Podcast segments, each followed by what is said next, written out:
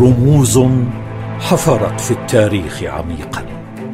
كتبت في سجلاته مسار البشرية فأعدناها لتتألق في الحاضر بكل أسرارها وسحرها وتروي لكم قصصها. استمعوا معنا إلى هذه الرحلة المثيرة في رموز من الجزيرة بودكاست بصوت أنا جهاد الأطرش.